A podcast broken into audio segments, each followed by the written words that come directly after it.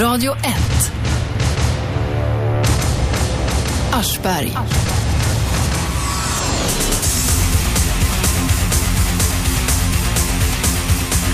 Detta är Aschberg, 10 till 12 varje måndag till fredag på, ra- på fredag är det. Radio 1. 101,9 Sveriges nya pratradio. Ni som vill vara med och diskutera ringer 0200 11 12 13.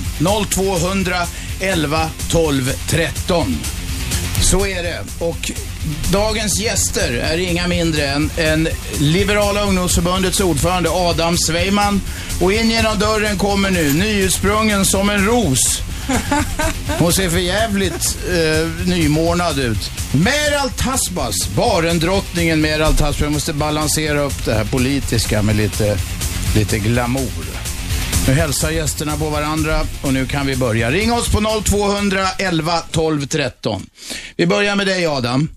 Liberala ungdomsförbundet, det är ingen jätteorganisation. Nej, det är det inte. Hur många medlemmar är ni? Vi ligger drygt på 3000 medlemmar. 3000. Hur många har sig SSU eller MUF eller de? Jag tror MUF ligger på 11 000. SSU är nog eh, ja, något större än oss tror jag. Jag vet inte exakt. Håll lite koll. Och, vad kostar luff och skattebetalare? Eh, ett par miljoner. Ett par miljoner? Ett par miljoner. Hur många anställda? Är du heltidsanställd? Jag är heltidsarvoderad. Jaha, du, har inget, du, du omfattas inte av LAS då? Du kan få dojan? Nej, jag har väldigt konstiga anställnings- anställningsvillkor. Väldigt skumma. Skumma? Jaha, är du med i facket? Nej, vi är lite rättslösa, vi arvoderade. Man vet inte riktigt när, vad man får göra, när man får göra det och så vidare. Det är, man glider ganska, ganska mycket runt. Och du siktar högt? Det beror på vad du menar med det. Ja, du vill sitta som minister någon gång om 20 år eller något? Nej, det vet jag. Jag planerar inte så långt faktiskt. Nej. För jag tänkte att vi skulle kunna blanda upp dagens samtal med lite mer filosofisk frågeställning, näm- nämligen den om när och varför och hur så förbyts ungdomens radikalitet i ålderdomlig stelhet. Ingen av ungdomarna här i studion är där. Jag själv är på god väg, antar jag. Eh, Meral, nu talar vi med dig lite grann. Du är inte speciellt politiskt intresserad, va? Nej, det är jag faktiskt inte. Som det heter. Nej, det är jag inte. Du, känner du till Fidel Castro? Du menar drinken? He, he, he, he. Eh, Vem är Fidel Castro? han är... mm, Nej men gud vad det här är pinsamt nu, men Fidel Castro är ju... Det är någonstans i Latinamerika eller Sydamerika. Han var någon... Jag tror det är Kubas... Var det Kuba? Fortsätt meningen. Kubas eh, gamla diktator. Det är Bra Meral! Bra Meral. Vad fan, du är ju snudd på allmänbildad. Han avgick idag, säger de på någon kubansk nättidning. Alltså han har väl inte varit i rampljuset på fem år, för han, han lämnade över allt skit till sin broder Raul. Men vänta här nu. Är inte han död? Nej. Nej, han lever. Still going strong, strong kanske inte, men still going i alla fall. Okej, jag tror han var död för länge sedan. Ja, och det har de kört på nyheterna här på Radio 1, 101,9 på hela morgonen här, att Castro avgår. Det var väl en sån där, ja, en nyhet är det, men, men eh, det, det kommer inte att skaka världen för att han har väl i praktiken inte gjort speciellt mycket. Har han inte? Det känns som att han har Jo, gjort jo, jättemycket. förr i världen såklart, men inte på sena, För de han är senaste åren. super, superkänd. Han, han, han sätter sig upp ibland i sjukhussängen och tar emot gäster. Det är i princip det han har gjort de senaste fem åren. Vad tycker du om honom då? Det är väldigt bra att han är borta. Och nu är det Du dags gillar att... inte honom? Nej, jag gillar honom Nej. inte. Absolut inte. Varför då?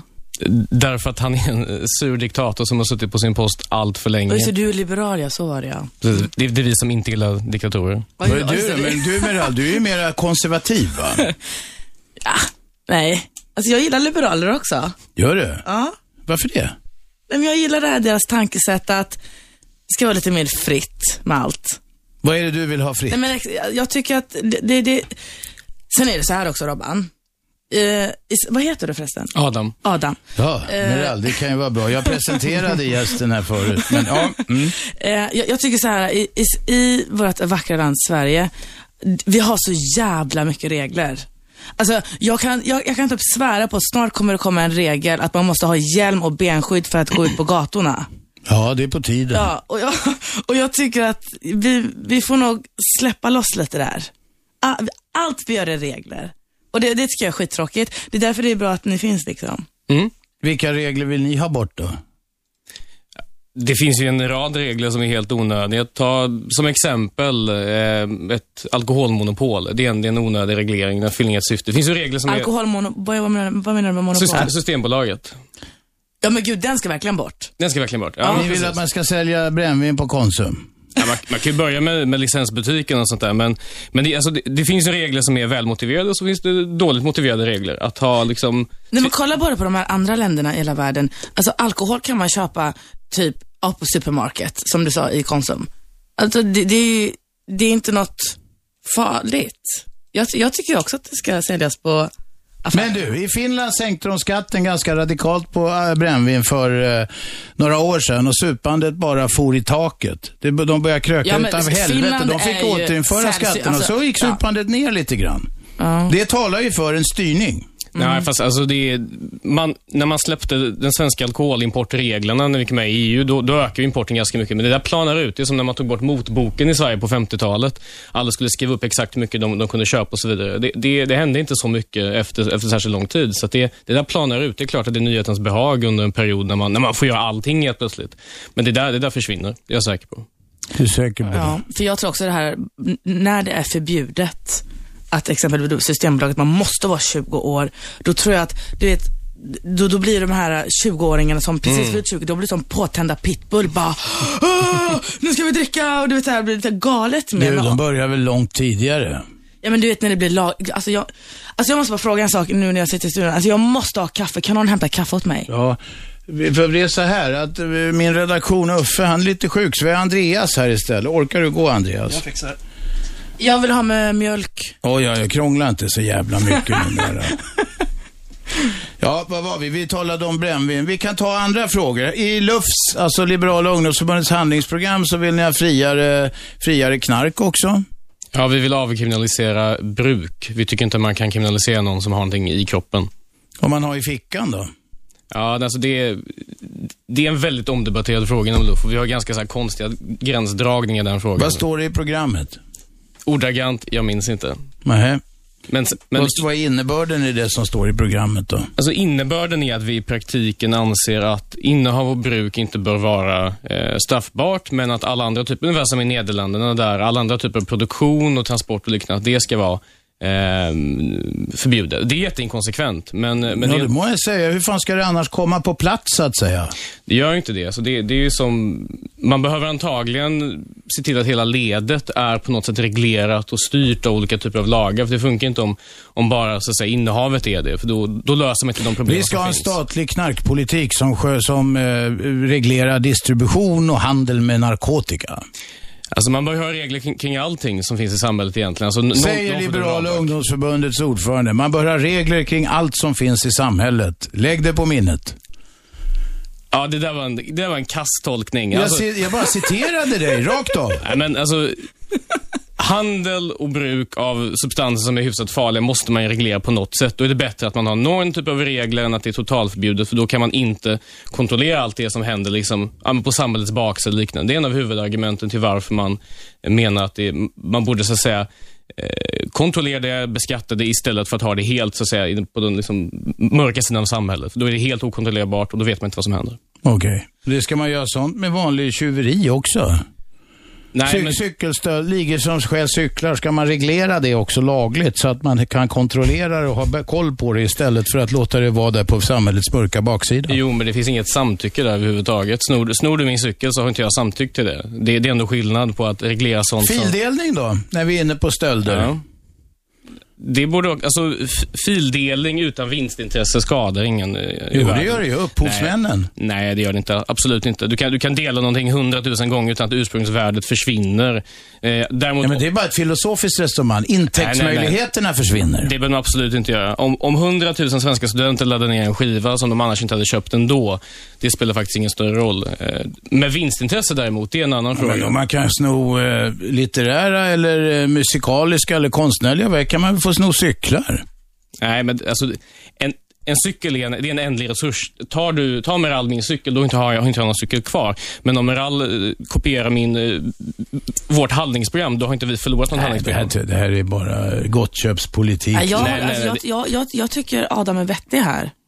Ja, men alla vill ha. Det är generation gratis som sitter här Nej, nej, nej. Alltså, det, det, Vi det, äldre tycker att man ska göra rätt för sig. För jag tycker inte, alltså knarket och så, jag, då tycker jag att det är bra som vi har det i Sverige, att det är väldigt kontrollerat och Mm. med regler. Det, det, det, det tycker jag faktiskt. Nej, men ni snackar om Alltså- olika saker. Ja, Det är förbjudet i det Sverige och först. de tar, men Adam vill att det ska regleras så att man får handla lite grann med det.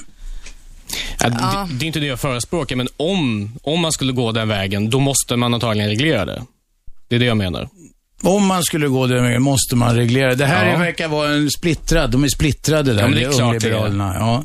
Ni som vill ringa och diskutera det här eller andra frågor, ni ringer 0200 11 12 13. Ni kommer rakt ut i etern. Ska vi ta det här med bordellerna på en gång? Det står Mm. också i Lufs handlingsprogram. Ja, det står ingenting om bordeller. Vad står det då?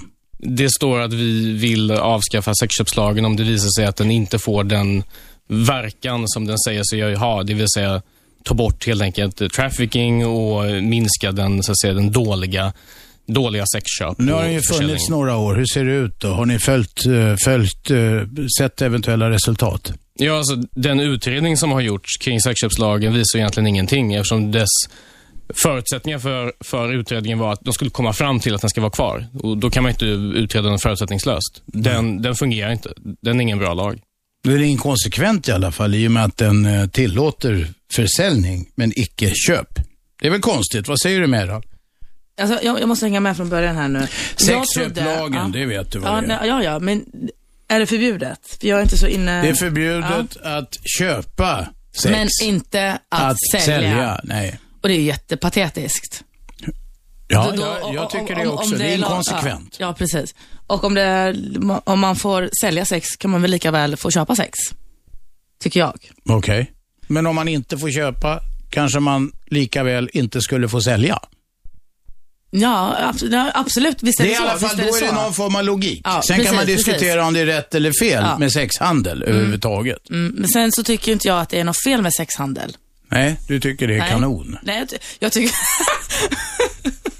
jag tycker inte att det är kanon, men jag tycker inte det är... Jag, vissa människor, som den här Rosita, som du också vet Robert, som har varit med i ditt program. Ja. Hon sa ju väldigt bra att hon älskar... kvinna, Hon sa, jag älskar sex och jag älskar pengar. Varför inte kombinera? Och det är liksom smart tanke, Men det är många jag. som säger det där. Det är ju, typ tra, egentligen ganska vissa kan- tragiskt med, med hennes små ungar är med där i lägenheten Ja, men det är och sånt klart där. det är tragiskt, men vissa kanske trivs med det. Vissa kanske Ja, gör det. vissa kanske gör det. De flesta Eller gör de nog inte det. lyxhovorna i alla fall tror jag gör det. De som är i saint och säljer sig för kanske 100 000 kronor per natt och dricker lite skumpa på en fet yacht. De gör det för att de gillar sex, menar du? Men de tänker nog så här. Om jag ska nu väl ska li- ligga med den här mannen, du kan väl lika gärna få lite pengar för det. Lika gärna. Jag tror inte, alltså lagen är inte utformad för de personer som kanske klarar det här väldigt bra, utan lagen säger man ju är utformad för de som hamnat Nu riktigt på struntar kant. jag i lagen. Nu, nu går jag, utgår jag ifrån vad jag liksom tycker och tänker. Ja. Men om jag ska vara djävulens advokat här så är det så att det finns ju väldigt många som säljer sex som kanske är knarkmissbrukare eller har haft en kass bakgrund och liknande. Det, det, det är de man försöker skydda. Du behöver inte vara djävulens advokat, du kan vara de svagas advokater. Jo, fast det är precis det jag är och jag tycker inte att, att lagen, den skyddar inte dem. Den gör ju bara att prostitutionen försvinner in i det fördolda, där man inte kan mäta den, där man inte kan se helt enkelt vad som händer. Och det är det som är det skadliga. Radio 1. Aschberg. Varje måndag till fredag 10 till 12 på Radio 1. 101,9 Sveriges nya pratradio. Ring oss på 0211 12 13. I studion Liberala ungdomsförbundets ordförande Adam Sveiman och barendrottningen, före detta får vi säga, barendrottningen Meral Taspas. Vad gör du nu för tiden Meral? Eh, Jag jobbar eh, inom eh, familjeföretaget. Vad var det ni håller på med? Handlar med kött eller? Ja, vi importerar kött från Sydamerika, Argentina och Inte från Kuba och från Castro Nej, då? nej. Och så jobbar vi med Turkiet och Grekland och så. Vi är grossister alltså.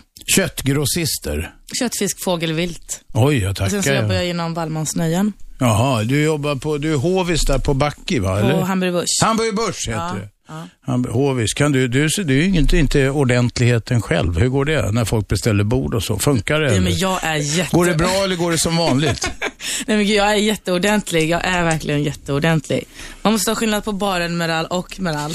Det är Jaha. två olika personligheter. Nu tar vi lite mer politik här på din begäran Meran. Åh, fy, du. Liberala ungdomsförbundet här. Um, ungdomsförbund ska ju alltid profilera sig lite grann. Vilka frågor driver ni hårdast just nu? Just nu driver vi en förändring av arbetsmarknaden och integrationspolitiken. Eh? Ja, Okej, och vad betyder det? Det betyder att den är, den är kass idag. Den fungerar inte särskilt väl alls. Det finns få anledningar för vissa invandrargrupper att, att skaffa sig jobb, att utbilda sig och eh, anledningarna att gå ut på arbetsmarknaden är få och det är svårt att göra det. Det, det finns fundamentala fel i Sverige. De är Ja. väldigt allvarliga. Ja, vilka är de felen? Det är att trösklarna, alltså att komma in på arbetsmarknaden, ta sitt första jobb, ta det steget, det är skitsvårt för personer som inte har kontakter, inte har någon, någon så att säga, lämplig bakgrund, utbildning och liknande. Det är skitsvårt att få det där första steget. Och gör man inte det, då deppar man ner och eh, det blir svårare och svårare för varje år som går. Det är det som är huvudproblemet och då måste man förändra den svenska arbetsmarknaden. Då måste man förändra hur, vad integrationspolitiken gör, för den, den fungerar inte idag. Alltså, jag måste bara avbryta här.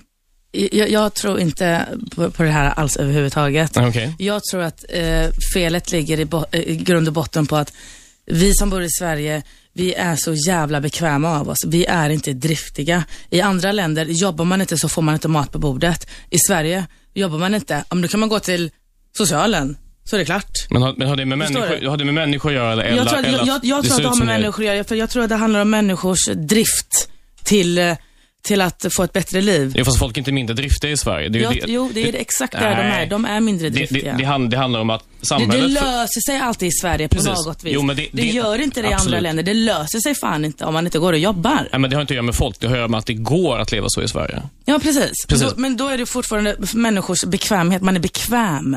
Ja, ja, definitivt. Men jag tror att... Det måste vara något fel på då, eh, s- alltså i Sveriges stat eller re- ja, regering eller vad det är. Ja, men Det nu är börjar du nå det. Ja, precis. Ja, men då är, då är det ändå någonstans Då ska man inte ge fel. människor så här möjligheten att, Ja. eh, att eh, om du inte jobbar, det är lugnt, du kan gå på eh, a-kassa eller du kan gå på alla de här grejerna. Mm. Ja. Bara stoppa allting. Bara, ah, Men du, även, Meral. Meral, Meral, de som ägnar dagar, veckor åt att söka jobb, månader, kanske men år och verkligen hänger. Vänta Ja, Meral, ja, får jag mm, snacka? De som faktiskt ägnar lång tid och mycket möda åt att söka jobb och inte får något jävla jobb. Mm. Kanske för att de heter något konstigt jävla utländskt namn. Ja, så kan det vara för att eftersom det är väldigt mycket smygrasism i det här Mm. landet också. Så kan det också vara. Ring 0211 12 13 om ni har synpunkter på det här. Eller om ni vill fråga Adam Sveiman och Meral Taspas. Eller mig. Eller Andreas som vickar för samvetsömma Uffe. Någonting. Så går det bra att ringa där. Ni kan kopplas rakt ut i etern Eller vi kör så till exempel. Ja, var var vi någonstans? Meral säger att folk som inte skaffar jobb i Sverige är lata. Du, Adam, går som katten kring het gröt lite grann och säger så här att det finns hinder och vi måste avveckla. Vad du egentligen säger, och nu tar jag på mig en sossehatt här. Du säger att du vill att folk ska jobba för slavlöner.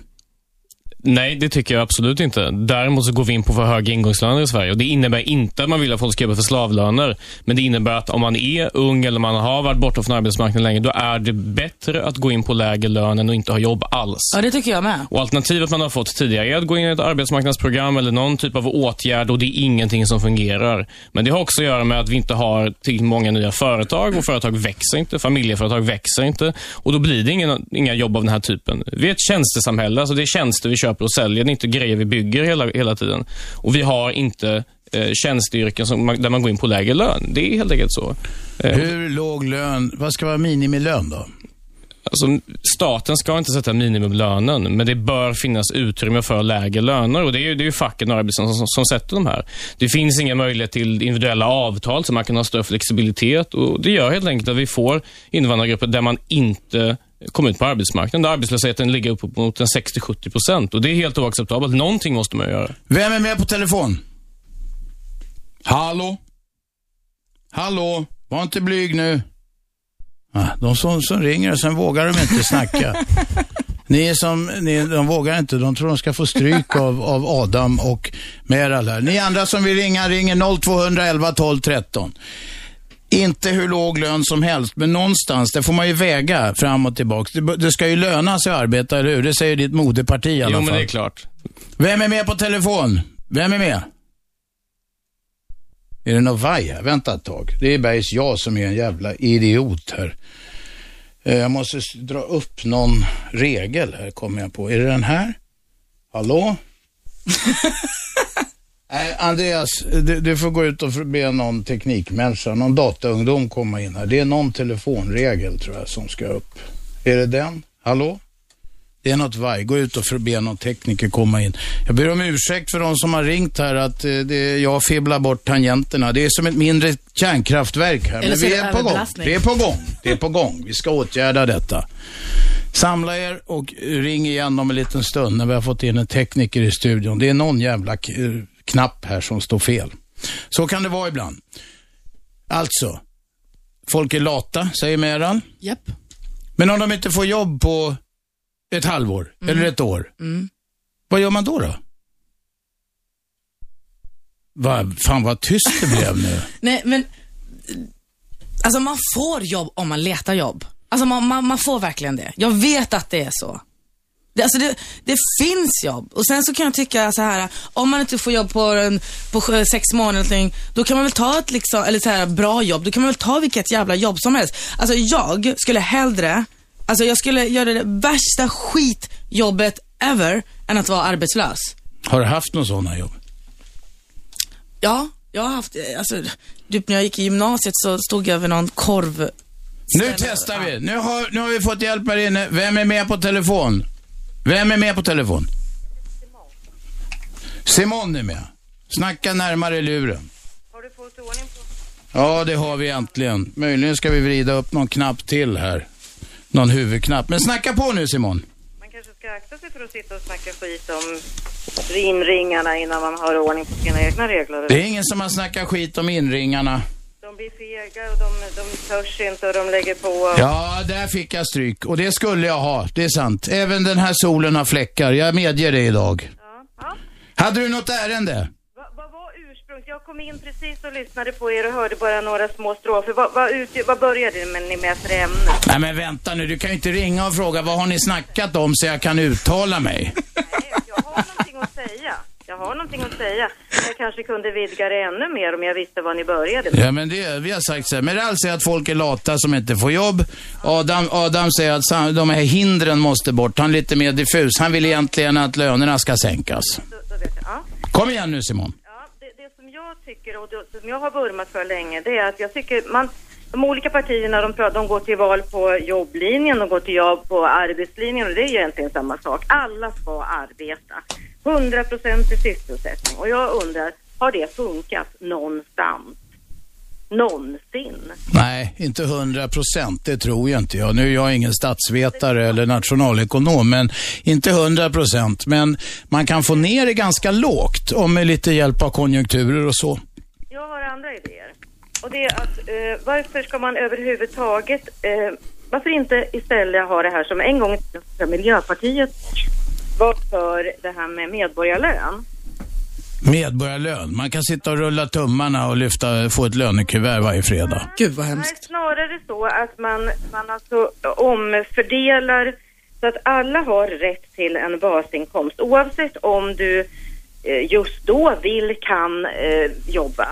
Eh, Den, den är inte stor alltså. Den är ju kanske i storleksordningen, idag tror jag, det finns ju nationalekonomer, jag är inte en sån som har räknat på det här och idag Okej. skulle det nog hamna runt kanske 8 000 för en vuxen och, och kanske något, alltså en 3-4 för barn då under 18 år. Det här skulle ju då innebära, alltså det är ju de pengar som vi idag pytsar ut som bidrag. Radio 1. Aschberg. Det är jag det och nu har vi fått ordning på telefonlinjerna. 0211 12 13 ringer ni om ni vill vara med och diskutera Ja, vad har vi talat om? Vi har talat om bordeller och knark och allt elände. Det började bränna till. Det var när vi resonerade om eh, integrationspolitiken. I studion Meral Taspas, barendrottningen före detta, och Adam Sveiman som är ordförande för Liberala ungdomsförbundet. Vi har Simon med oss på telefon. Simon, medborgarlöner, det var ditt förslag. Ja, eh, nu vet jag inte jag, det finns säkert många olika, vad ska säga, skolor inom de tankarna också då, men det som, som jag tycker skulle man, man skulle komma åt då, det är att folk skulle alltså få någonting man ja, ibland kallar för basinkomst. Den skulle röra sig, det skulle inte vara Inte många skulle nöja sig med det naturligtvis. Folk skulle jobba utav alla möjliga olika skäl. Till exempel att 8000, vad det nu skulle röra sig om. Det är ingenting man kan leva på om man vill ha en villa och en bil och sådär. Men ingen skulle, alla skulle ha möjlighet att få tak över huvudet. Alla skulle kunna få mat för dagen. Eh, sen skulle vi också få loss en massa kreativitet bland människor. Vem ska betala för allt det där? Alltså det här är samma pengar då. De, de nationalekonomer som har räknat på det här, och där vill jag inte, jag är inte ekonom och matematiker, men de har räknat att samma pengar som, om du lägger ihop de pengar som vi idag betalar ut i olika former av bidrag, om du lägger ihop dem med en hel del utav de löner som går till de som administrerar alla dessa bidrag, och sen, jag kan inte det här så bra, jag hoppas att Lasse Du vill göra dem arbetslösa, de som administrerar bidragen. Alltså det finns ju ganska många människor som sitter idag och administrerar socialbidrag eller vad det heter idag till exempel. De kunde ju kanske, några utav dem kunde, behövde inte ens hålla på med det utan de skulle ju kunna, De får gå hem och få en medborgarlön istället. ja, skulle de kunna kanske jobba med sociala frågor istället för där behövs de väl verkligen. Men, Men är det inte det de gör idag? Ja, det beror väl på. Alltså jag menar att de kunde kanske använda sin långa socionomutbildning till någonting bättre än till att sitta och räkna ut om Pelle Svensson har rätt till 20 kronor eller 45 kronor om, dagen. Liksom. Det, det känns som slöseri. Sen, det som jag tycker är det viktigaste med det här, det är att du byter fokus. Alltså. Det är helt plötsligt då, in, idag så är det ju trots allt så att man slåss, många slåss för att få ett jobb, för att kunna försörja sig och du har kniven på strupen från alla håll. Man får inte längre socialbidrag om du inte kan visa att du har sökt jobb och så vidare. Eh, om du vände på steken, då skulle det alltså vara arbetstagaren som eh, gick ut och sa hej, jag har arbetskraft. Vill du ha den till arbetsgivaren? De arbetsgivarna... Arbetsgivarna ska inte söka eh, eh, folk som, som, att anställa, utan de, de eh, arbetarna eller tjänstemännen ska gå ut och säga, titta, här kan ni få anställa. Men det skulle snarare vara så. Jag skulle till exempel om jag sökte jobb kunna gå till ett företag. Jag hade min grundpeng så jag, jag behövde inte vara orolig för att jag hade mat imorgon. Jag skulle kunna ta lite längre tid på mig när jag går runt och tittar på jobb. Jag skulle inte heller behöva ta ett jobb som jag inser att vi... Vi förstår grejen. Det är romantiskt och ingen vet hur man ska pröjsa för det. Och du hänvisar till nationalekonomer som du inte vet riktigt vilka de är, eller hur? Ja, men alltså nu sitter ni... Det, det, visst, raljera på du. Nej, jag raljerar inte. Jag frågar om du vet vilka de är. Du har läst det någonstans. Ja, det finns en hel del litteratur om det här då, men jag vill inte ge mig in på de här matematiska, för de kan jag inte. Men jag säger ju till dig att Då noterar vi detta som ett förslag, Simon. Tack för att du ringde. Vem är med oss här? Ja, tjena, det var Jeppe. Jag är 22 år gammal. Du kan vara en trevlig kille för det. Kom igen. Men ni kanske tycker jag är en liten ungdom. Men jag tycker att folk ska jobba. Det är, svenskar är lata människor överhuvudtaget. Ja. Det finns alltid jobb överallt. Folk vill inte ställa sig och steka hamburgare, det är det som är problemet. Men om jag hade en familj att försörja och inte har ett jobb, då ställer jag mig och steker hamburgare. Jag får gå på Malmskillnadsgatan, jag får göra vad jag, vad jag behöver. Nej, men går på Malmskillnadsgatan är inget jobb. Nej, men, äh, man får göra det man behöver göra. Ja. Det finns jobb överallt, men att gå till Arbetsförmedlingen är ett skämt. För det finns inga jobb, man får inga jobb på Arbetsförmedlingen. Folk vill inte... Men det är en försörjningsinrättning för de som jobbar där i alla fall. Ja, men jag tror inte på att det funkar. Jag har ma- massa vänner som har gått på Arbetsförmedlingen i flera år. Det blir inga jobb där. Nej, hur skaffar du jobb då? Man får gå ut och träffa människor. Man får ringa själv. Säga tjena, jag, här är jag. Jag vill ha ett jobb här. Jag kan visa vad jag går för. Man får visa upp sig liksom. Vilka, vilka är de eh, liksom sämsta jobben? Om det, man kan tala om bra och dåliga jobb. Det kan man ju om man, om man är totalt ointresserad av något så är det ju ett dåligt jobb. Men vilka är det, utifrån den utgångspunkten, vilket är det sämsta jobb du har haft? Jobbade jag i en kiosk när jag var 17 eller 16 och, och stekte hamburgare. Alltså det funkade ju. Det var ju stålar liksom. Det är det det handlar om. Man, Ja. behöver, man behöver stålar. Sen så när man har ett jobb med en inkomst, det funkar inte att alla går runt och får massa jävla medborgarpengar. Alla har inte rätt till pengar. Man har rätt till pengar om man förtjänar pengar. Okej, det, det är den hårda linjen. Tack för att du ringde. Vem är med här? Hallå? Ja, hallå? Hej, Kim heter jag. Kom igen Kim, skruva ner radion så det inte ekar och sen snacka på. Ja, jag får gå ut. Min dotter vill lyssna. Nej, jag tror inte att ungdomarna är lata, utan det handlar mer om att de eh, vill inte jobba för vilken penning som helst. Ja. Ja. Men vad lever de av då? då? Mamma och pappa eller socialen eller? Jag lever av mamma och pappa. Då är det lättare att leva på mamma och pappa. Har du själv någon erfarenhet av det? Och leva av mamma och pappa? Ja. Nej, själv har jag jobbat sedan jag var 14. Ja. Jag började som personlig assistent och sen har jag jobbat inom vården. Och de som inte får jobb då, vad säger du till dem? Vad jag säger till dem? Ja, jag kanske kan hålla med där att det finns jobb, men då måste man vara villig och liksom, man kan inte få sitt drömjobb på en gång. Så det är bara lättja då? Arbetslösheten beror på att folk är lata? Eh, till viss del kanske, i alla fall bland ungdomar. Men sen finns det jättemycket ungdomar som verkligen jobbar på och, och kämpar. Ja. Man, jag vet inte, det är svårt också att säga att alla är lata. Jag tror att det är mycket annat som spelar in. Jag, Ja, vad är det som spelar in då? ja, men jag tror att det har mycket att göra med att man eh, jobbar inte till vilken penning som helst. Man vill ha hög lön på en gång. Ja, det går ju inte. Adam här, han hankar sig fram på 20 papp brutto i månaden, säger han. Han gör inte det här för att bli rik, eller vad säger du Adam? Nej, det gör jag inte. Men om du tar och sparar, sätter av lite pengar på banken varje månad och träget sätter in på sparkontot och så, så kan du bli rik om 50 år eller något sånt. Ja, precis. 50 år. Man lever ju länge sägs det. Ja, mycket längre och längre. De kommer, ungarna kommer bli så här över 90 nu, så hörde jag på, på nyheterna häromdagen. Ja. Kim, hur går vi vidare? Nej, men eh, jag tänkte som, bor man hemma hos mamma och pappa till exempel så man kan ju inte bara tänka på att man ska tjäna pengar utan det har ju med att, att man ska få arbetslivserfarenhet också. Mm. För att sen lättare få jobb senare om man säger. Ja. Ja. Så allting kan inte bara handla om pengar hela tiden, hur mycket man ska tjäna. Nej, men det är din erfarenhet att ungdomar är, de eh, tar inte jobb om det inte är tillräckligt bra betalt. Utan då, då eh, lever de hellre på andra. Ja. Och mamma och pappa, det är lättare. Mm. Pappa betalar. Det trodde jag de sa runt Stureplan bara, men det är tydligen eh, mera spritt än så då. Och sen är det ju så att ungdomar bor ju längre och längre hemma hos eh, mamma och pappa nu också. I Italien, I Italien bor grabbarna hemma till de är 35, hemma hos mamma. Ja. Där är vi inte riktigt än. Nej, där är vi inte riktigt än. Men har man egen bostad också, då blir man ju tvungen att jobba. Ja, man ska ju pröjsa hyran. Precis. Kim, tack för att du ringde. Du, vi var inne på en annan grej här. Adam, vi var inne på detta med, alltså nu säger alla, det är ju rätt lätt, man gör det rätt lätt för sig om man säger ta vilka skitjobb som helst. Det är ju inte så att man kan få vilka skitjobb som helst. Och speciellt svårt är det ju för dem som, som till exempel har konstiga efternamn. Konstiga utifrån ett svenneperspektiv, eller hur? Ja, ja, absolut. Nej, men det är klart det finns jättemycket diskriminering i Sverige. Alltså, det kan man inte förneka.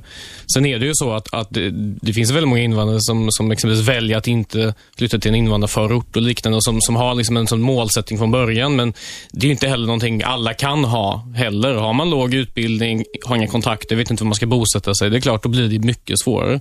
Kan, vi- man kan inte förneka att diskriminering finns. Vem är med på telefon? Ja, det är Staffan. Kom igen Staffan. Ja, det är så här, jag, jag är själv egentligen från Italien och jag, Hör, bodde du hemma hos mamma till du var 35? jag är 31.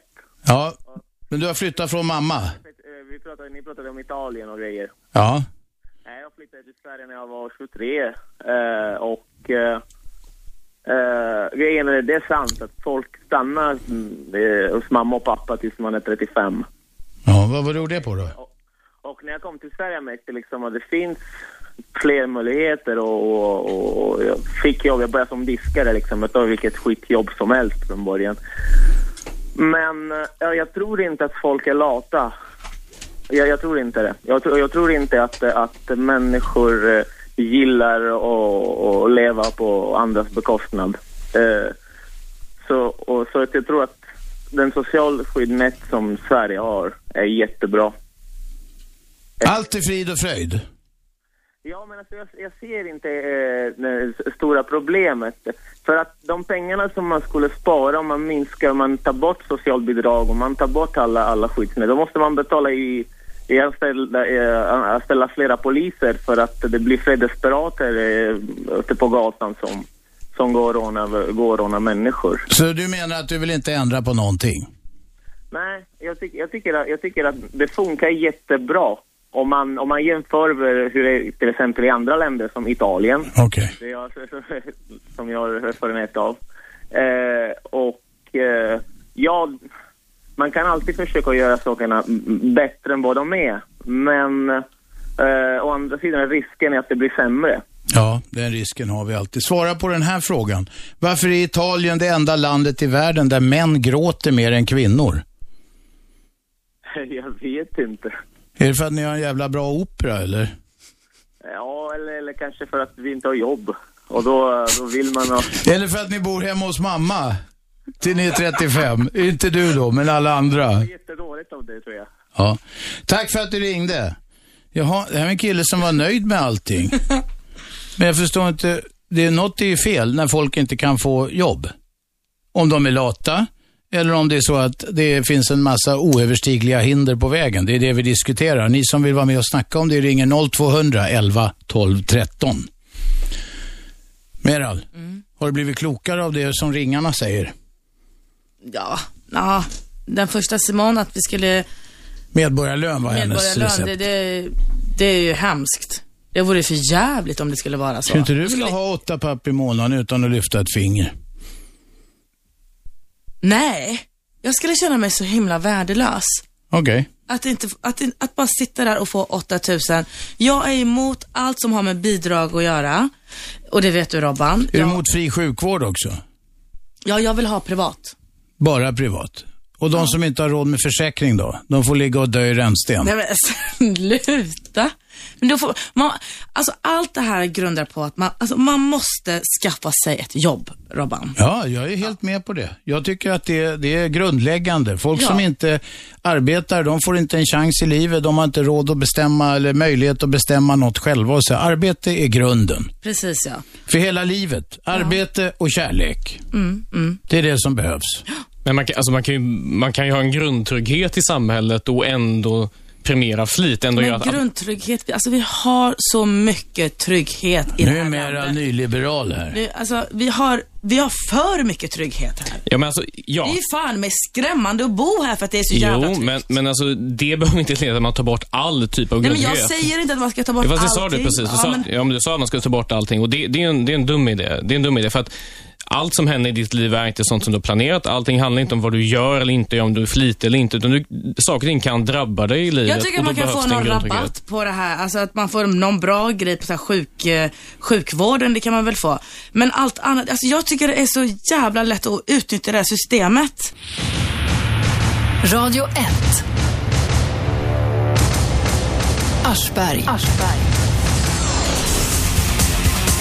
Varje måndag till fredag 10 till 12 på Radio 1, 101,9 Sveriges nya pratradio. Ring oss på 0200 100. Vi har med på telefon Azel. Kom igen Azel. Hej, hej. Jag vill tacka för den här, eh, i alla fall den här radion, att ger möjlighet att folk berättar och olika åsikter. Ja, kom igen. Kom med ditt ärende. Det, det är min, den här arbetet som hon säger, din kollega som hon sitter nära dig och sa han att vi vill ta bort helt och hållet arbetsbidraget. Jag vill säga till henne att hon aldrig varit hungrig. Hon aldrig haft att Jo, det har jag. vill jobba, hon vill jobba, hon har inte jobb. Det är trygghet att man kan ha i alla fall en a-kassa eller en, alla socialbidrag. Det är någonting som tryggar människor och det är viktigt i livet. Jag har kommit från ett land som finns inte i den här tjänsten och jag har träffat i mitt liv folk som de snor grejer för att köpa medicin. Att attackera folk och ta deras plånböcker för att ha lite mat. Och jag vill inte ha den i Sverige. Meral. Ja, då kan jag säga hej.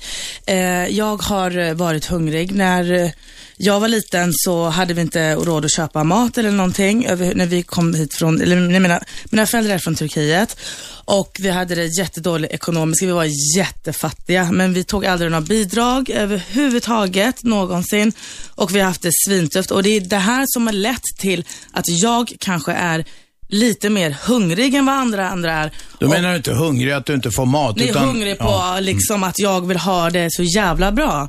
Och det, och det tycker jag är lite positivt om man har haft det dåligt, att man kan liksom rigga upp sig själv och eh, bli ännu mer hungrigare på bättre liv. Ja, men jag menar inte bara den här. Jag menar alltså, som exempel inte bara arbetslös. Inte alla är lata vill inte jobba. Det finns folk som söker jobb och de har inte jobb. Här finns det i alla fall lite möjlighet att jobba. Det är okej om man tar den här som säger billigaste jobb eller shitjobb eller någonting. Det finns den här möjligheten. Men jag pratar med folk som vill jobba, de finns inte alls jobb. Det är inte alla vill jobba och de har jobb. Nej, det har vi inte hört någon lösning på här. Vare sig från Meral eller från Adam. Vad sa du? Jag är från Adams sida. Du är på Adams sida. Han har inte heller någon lösning för de som inte får jobb. Jag har inte hört någon i alla fall. Ja, men det finns inga enkla lösningar. Alltså, Att man ska hålla den här mellansmedel, den här klassen. Inte bara att ha helt fattig eller helt ren. Eller helt... Jobbar du själv? Jag jobbar, jag jobbar. Mm. Jag jobbar, jag har 175 procent jobb. Jag Mm. förlorade 25 procent. Vad gör du med de här 20 25 procenten då? Om min a-kassa tog slut och jag lever nu som inte som levde. Du har levt på a-kassa? Ja, ja, nej, det tog slut a-kassa. Mm. Och jag är fortfarande arbetssökande, men det finns inte. Tyvärr. Jag kan inte lämna en fast jobb som jag har 75 och söker en vikariatjobb med 80 procent, 100 procent. Tycker du att du har fått någon hjälp av Arbetsförmedlingen? Ja, jag fick hjälp. Jag kan inte neka. Arbetsförmedling, deras namn arbetsförmedling, förmedla ditt jobb. Jag har sökt hos dem aktivt. Men tyvärr, det är mer än 300, 300 ansökan som jag skickat, ingen som svarat på dem. Det finns jobb i sidan, men det finns inte jobb i marknaden. Du kanske ska gå och besöka de här arbetsplatserna istället för att Det är skicka? mer arbetslösa att mycket som de skickar äh, ansökan om jobbet. Har du varit ute och försökt jaga folk själv, liksom? Knacka, eller jaga jobb själv? Ty, typ knacka dörr och sånt? Jag har gamla kontakter som jag har jobbat hos dem. Jag har besökt, jag har skickat till och med, jag har jobbat som personlig assistent förut. Förut jag hade två jobb. Jag hade 340 års inkomst. Nu jag har bara 160. Mm. Och jag har jobbat fullt fart. Och jag fick ett år fri år när jag kände mig bränd. Och efter den, jag kände det är tråkigt som hon säger. Ja, det är tråkigt att få 8000. Det är sant. Jag är inte sån människa. Jag är sån människa som jag vill jobba. Men jag känner folk som vill jobba och de fick inte jobb. Nu får du backa Meral. Jag backar. Nej, garva inte åt det. Vad backa? Då är det ju... Vänta Azel, vänta. Jag känner, jag, Azel, vänta nu. jag väntar. Jag vill höra Meral backa. Nej. Jo, det vill jag visst det. Du säger att det är bara att jaga på så får man jobb, men Hassel har varit, han är- har varit runt och farit som ett jävla jehu och söker jobb och får det. Nu har han 75 men han vill ha heltidsjobb va? Mm, då får han jaga mer. Ja, jag försöker. Det alltid, jag, jag, Det tycker jag är jättebra, alltså, att du verkligen försöker. jag. För det finns människor som inte gör det. Och när du, när man hör då dig verkligen brinna för det här, att du verkligen försöker, det tror jag är jättebra för de här andra som sitter bara hemma och inte gör någonting. Att du kan be- bevisa att, att du verkligen försöker. Det, och det kommer löna sig. Jag håller med dig, men det är dumt att ta bort den här säkerheten. Tänk om jag blivit helt arbetslös. Nej, men det, kom, det är ingen här så egentligen som vill ta bort den helt. Azel, tack för att du ringde och lycka till med jobbsökandet. Vem är med? Patrik Larsson heter jag. Kom igen Patrik Larsson. Jag, jag tror inte lösningen är att hitta på olika system för att styra arbetslösheten. Jag tror det bästa är att liksom lära ungdomarna från början att vara kreativa och liksom lära sig själv hur man ska, kan ha kul eller, eller lä, liksom tjäna pengar. När jag var, var yngre, då, då gick vi och samlade burkar till exempel. Jag ser inte en människa som kommer och plingar på min dörr och vill ha burkar. Det händer inte längre. Och jag är liksom bara 32, det är inte så jättelänge sedan vi... Och skolan ordnade även basarer och så vidare. Men, vä- vä- vänta ett tag. Patrik Larsson. Du kan ju inte leva på att samla burkar eller ordna skolbasarer. Nej, en början för liksom lära sig vara kreativ och inte bara få allting färdigt. Ah, du menar från barnsben. Jag vet min grabb, han gick och hämtade saker i, det var en egen uppfinning, det var inte jag som, han gick och, de gick och hämtade grejer i grovsoporna och så sålde de det utanför affären bredvid och så gick de in och köpte godis för allt. Det var sista var inte så kreativt, det var det inte. Nej, men, Men är det det du menar, att ungar ska samla burkar? nej, men alltså du kan ju göra vad, du vill. Du kan stå vid en biltvätt och säga jag kan tvätta din bil om du vill. Alltså gör, gör själv. Det finns ju tusen saker, men det gäller ju liksom ha det tanket, liksom, liksom tänka så. Och inte liksom att tro att... att eh, Men menar du att det är föräldrarna som ska uppfostra barnen tidigt att hitta på såna här grejer? Ja, bland annat. Alltså, jag kan ju förstå vissa föräldrar som har växt, växt upp och haft det väldigt tufft och sen vill de ge sina barn allting de inte fick. Men det, det blir ju bara sämre för dem i slutändan. Ja, du menar man ska, egentligen, nu, nu kokar vi ner det här. Man ska inte skämma bort ungarna. Skämma bort kan du få göra, men de ska väl kunna prestera någonting. Liksom. Alltså jag, jag tror att man måste... Eh, jag tror du har helt rätt faktiskt. För att det finns ett problem ifall man skaffar sitt första extra, första sommarjobb när man är 21-22. Man måste börja tidigt med det och då får man in vanan, då får man kontakterna, man måste skapa dem själv. Så jag, jag håller ändå med om att det, det ligger en hel del ansvar på, på unga och på föräldrar också att, att peppa till att du måste skaffa jobb tidigt, du måste ha extrajobb och då kommer man få in vanan. Då är, då är det inte en ovan grej. Då har man ett CV också när man, när man går ut gymnasiet exempelvis. Och det, det är en stor skillnad på de som har det och de som inte har det. Radio 1. Aschberg.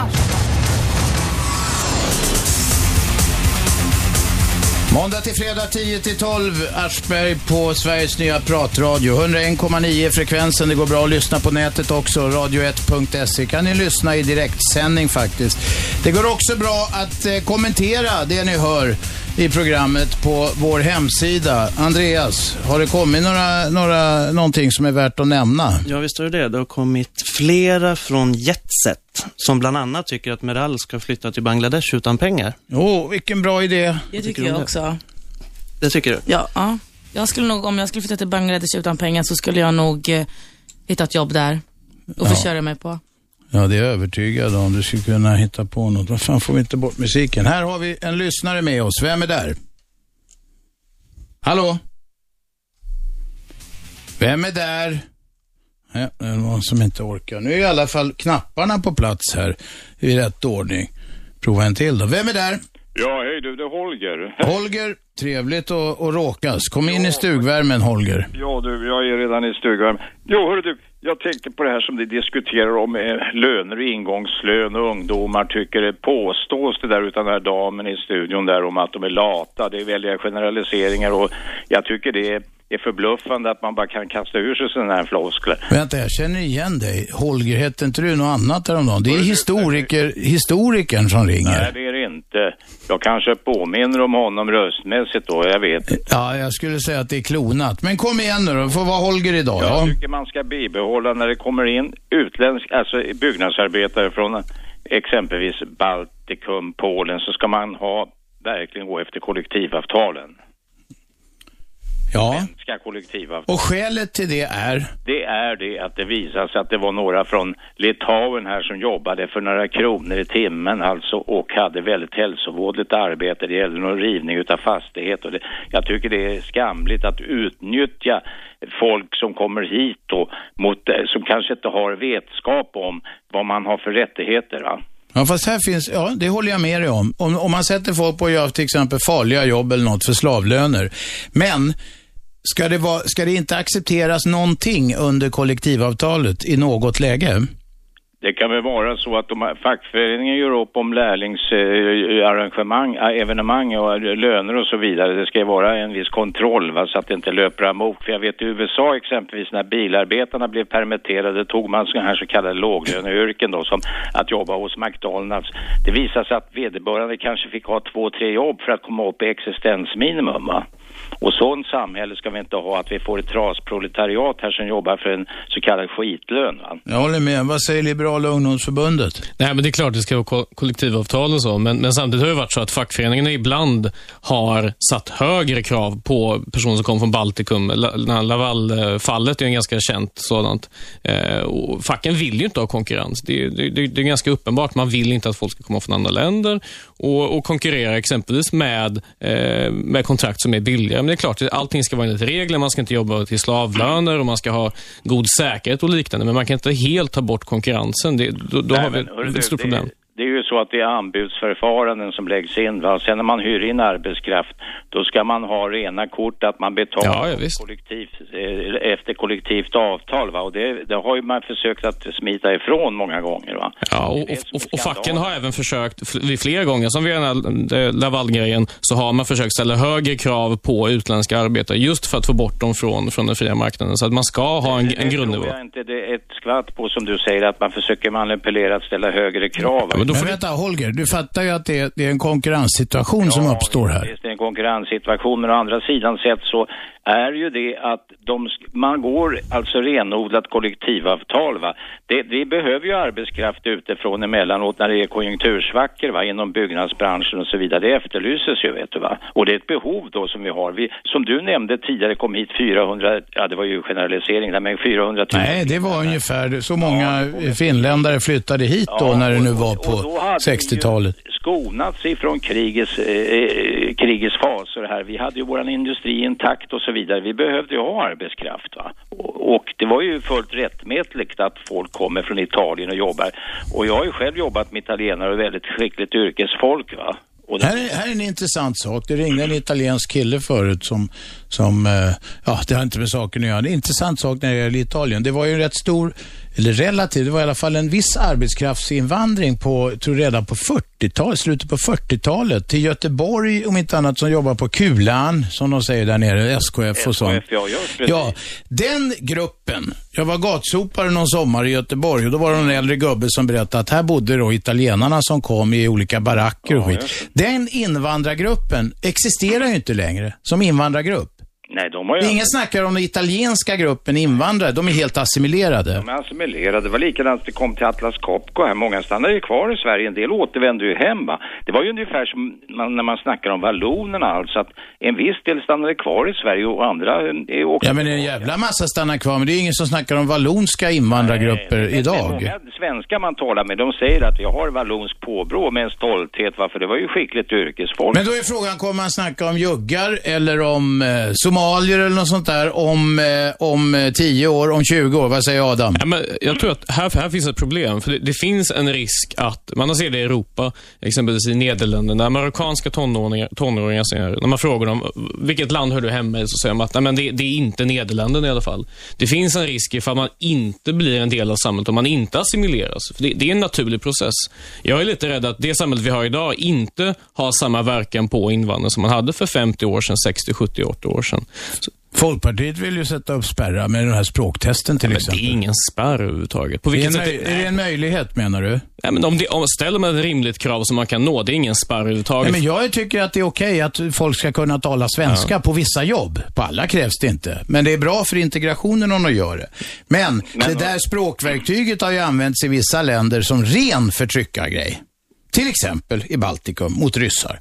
Ja, absolut. Men det är väl knappast jämförbart med ett språktest på medborgarskap i Sverige. Även om, man, alltså man kan tycka vad man vill om det. Just nu är Luff emot det. Men, men jag kan tycka att det är väldigt vanskligt att jämföra det med hur var med, med ryssarna i Baltikum. Det, det kan inte jämföras med. Det viktiga är att det är väldigt svårt att bli en del av Sverige då. Att vi kanske upphävt den processen av assimilation som Men fanns tidigare. eh, är inte det konstigt att man tycker på 40-talet, eller när, när italienska gruppen kom, då var ju det riktigt exotiska utlänningar för att eh, Sverige var ju så otroligt homogent eh, på den tiden. Va? Men det var inga problem. Italien var ju kanske på den tiden som, vad ska jag säga, Somalia idag eller någonting för svenskar. Fattar ni vad jag menar? Nej. Nej men Holger, då får du tänka efter lite grann. Italien på den tiden, man ser, det kom ju i regel från norra Italien och det var ju utbildat i väldigt skickligt yrkesfolk. Va? För att norra Italien har ju varit, eh, till skillnad mot kanske södra delen, väldigt eh, tidigt industrialiserat. Ja, det var industrifolk. Sverige slapp betala skolgång och utbildning för dem. De kunde ställa sig vid svarvar och fräsar och sånt direkt. Jag vet en äldre släkting som berättade, han, han jobbade med nautiska instrument, va? han blev förvånad över alltså vilken driv, driv och vad yrkesskickliga dessa människor var alltså. Han blev imponerad va? och de kunde ingen svenska men de var med och språkade på kafferasterna och det, det tog bara några månader så gjorde de sig helt förstådda. Holger, vi tackar. Ja, tack själv. Vi tar in en ny lyssnare. Vem är där? Lilia Byström, hejsan. Lilja Byström, kom igen. Ja, eh, jag tycker att det blir lite lågvattenmärke på debatten om arbetslösheten. Snart börjar man skylla arbetslösheten på att barnen är, är, är inte små entreprenörer, de inte uppfostras till det. Det var inte så den där killen menade. Han ringde att man, att man kan uppmuntra barn att, att eh, sätta igång aktiviteter så de kanske till och med kan tjäna en spänn till godis eller så. Men fortsätt resonemanget. Tycker du inte att svenska barn är redan uppstressade? Deras uppgift det är att sköta skolan. Eh, de har en barndom som de ska leva också så de inte, när de blir 40 år så ehm, upplever de sin barndom då. Det ska finnas plats för lek också för barn och de ska kunna vara barn. Jag talar inte, det är ingen här som talat om barnarbete eller någonting sånt. Nej, men eh, alltså jag menar inte barnarbete utan de ska eh, göra allt under sin barndom. De ska bli entreprenörer också. Men vad jag vill säga är att det inte ofta det kommer i debatten vad är det för ekonomiskt system vi har. Vi har alltså kapitalism. Och någonstans, rätta mig om jag har fel, står det att kapitalistiska systemet kräver ett visst procent arbetslöshet för att kunna ha en bra, eh, ja, levnadsstandard. Ja, det finns eh, sådana teorier. Adam? Ja, men det finns ju det finns alltid en viss arbetslöshet. Alltså lösningen i Sovjet var ju att om inte den här sista procenten som inte hade något jobb, då satte man dem i jobb med, med att sopa gator och liknande. Det är inte någon lösning heller. Det kommer alltid finnas människor som är temporärt arbetslösa, som är mellan arbeten, som pluggar eller liknande. Det är inget konstigt. Det finns, Vad det finns ingenstans skrivet i någon, någon kapitalistisk text att det måste vara exakt en viss given nivå av arbetslöshet. Men det är naturligt i de flesta samhällen. Vad är det för problem att sopa tunnelbanan? Nej, det är absolut inget problem. Jag bara säger att den lösningen man hade exempelvis i Sovjet och öststaterna, det var ett artificiell, artificiellt arbete. Hallå, jag, jag har varit gatsopare. På den tiden gjorde vi snyggt på gator. Jag har levt där. Lilja. Eh, Mina eh, släktingar, de hade ett fast arbete. Idag har de inget fast arbete för det är kapitalistiskt i Bulgarien till exempel. Ja, men det är djungelkapitalism också. Det har vi inte här. Snacka skit. Kapitalism kom, som kapitalism. Nej, det är skillnad. Ja då, det är det. Visst. Eh, det är bara att här i Sverige så försöker man ge mänskligt ansikte till kapitalismen. Det är bara så. Mm. Men du var inne på en annan sak. Det var inget fel med att sopa gator. Absolut inte. Eller sopa tunnelbana. Jag har sopat gator och på den tiden blev det snyggare faktiskt. Av något skäl så är det bara, så är det bara maskiner nu och då fuskas det som fan. Eller jag säger inte att de som jobbar där fuskar, men de kommer inte ens åt. Nej, nej, men vi kan ju börja eh, överträffa varandra vem som har haft det mest skitiga jobbet. Nej då, det var inte någon sån tävling för jag har haft väldigt privilegierade jobb större delen av livet så det är inte, jag tävlar inte där. Jag säger bara att det är fulare på gatorna nu än det var förr. Och det är kapitalismens fel förmodligen, så där ger jag dig rätt. Ja, alltså kapitalismen, kapitalismen i sådana detaljer. Men jag menar i det stora hela så är kapitalismen ett system som är otryggt för många människor. Det är det jag vill säga. Så det var bättre, det var bättre i gamla Sovjet menar du? Eller Bulgarien? Alla system har sina för och nackdelar. Jag menar inte att det finns ett system som är perfekt. Men ehm, Kanske inte ens i gamla Bulgarien var det perfekt. Det har jag inte påstått. Men jag har påstått att människor hade sina ekonomiska tryggheter. Eh, Romerna hade sitt jobb. De hade tryggat jobb. De, eh, var, nu, de gick i skola och så vidare. Nu har de inget jobb. Nej, när det gäller romerna så är de eh, jävligt utsatta där idag och det är ren rasism. Eh, kan jag säga så här att för de flesta i, i, nu kan jag prata Bulgarien, för de flesta i Bulgarien var det bra ur ekonomisk synpunkt, inklusive romerna. Okej. Nu är det inte bra för de flesta. Det finns miljardärer, men det finns människor som rotar i, i sopkorgen. Och det är, eh, jag kan hålla med om att Sverige ligger lite längre fram. Men den dagen kan ju komma till Sverige också. Var inte så säker. Det kan det göra, men eh, vi, vi får hålla tummarna för att det inte blir så. Tack för att du ringde, Lilja. Radio 1. Aschberg. Varje vardag 10-12 på 101,9 och det går bra att ringa in till studion på 0200 11 12 13. Idag har vi hört att kapitalismen är åt helvete och det får jag nog hålla med ringaren här senast om att det är den i Bulgarien. Eh, för att mer rasist, rasistiskt samhälle får man leta efter. Ja, vad, vad har det med kapitalismen att göra? Vad har rasismen i Bulgarien med kapitalism att göra? Det är ett system som tillåter den.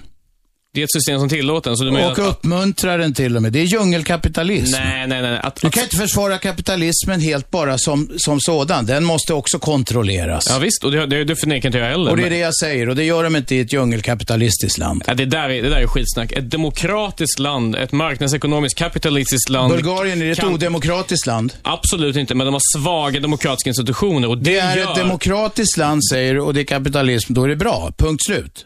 Jag säger inte att det är punkt slut bra, men även ett kapitalistiskt land kan misslyckas med kamp mot rasism, lika väl som ett, ett planekonomiskt samhälle kan Absolut. misslyckas med kamp mot rasismen. Så Nej, men det- plan, rasism har du hur mycket som helst i planekonomi också. Precis, men i ja, men- Bulgarien råder nu djungelkapitalism. Vad är det för ord? Vad betyder det? Jo, det är sånt vad- som till exempel i Ryssland, där en del stjäl det som var statliga tillgångar, där okontrollerat matas ut och det blir enorma klassklyftor mycket snabbt. Och där folk går och rotar i soporna, som Lilja sa. Och det där har för enbart att med överleva. kapitalism att göra. Jag har inte alls sagt att det är enbart med kapitalism att göra. Det där är crony capitalism. Det är när ett land helt och hållet säljs ut till fåtal människor och det går käpprätt åt helvete. Och det har man sett i många östeuropeiska länder. Det har inte enbart att göra med marknadsekonomi. Men man får inte kritisera kapitalismen i någon form här. Har vi någon lyssnare med oss? Ja, ni har Amir och Rosanna med. Vem? Amir och Rosanna. Amir och Rosanna, varsågoda. Tjenare! Vänta ett tag, är det dina polare Meral? Är det det? Ja, bara hon garvar. Jag ser, Mer- Meral går att läsa liksom utan och innan. Hon är som en öppen bok. Ni ville verkligen vara med på det här. Ja, men kom med något budskap då. Okej, jag tänkte fråga dig, varför har du så lite hår på huvudet? Ja, men jag har desto mer på andra ställen. Kom med något bättre.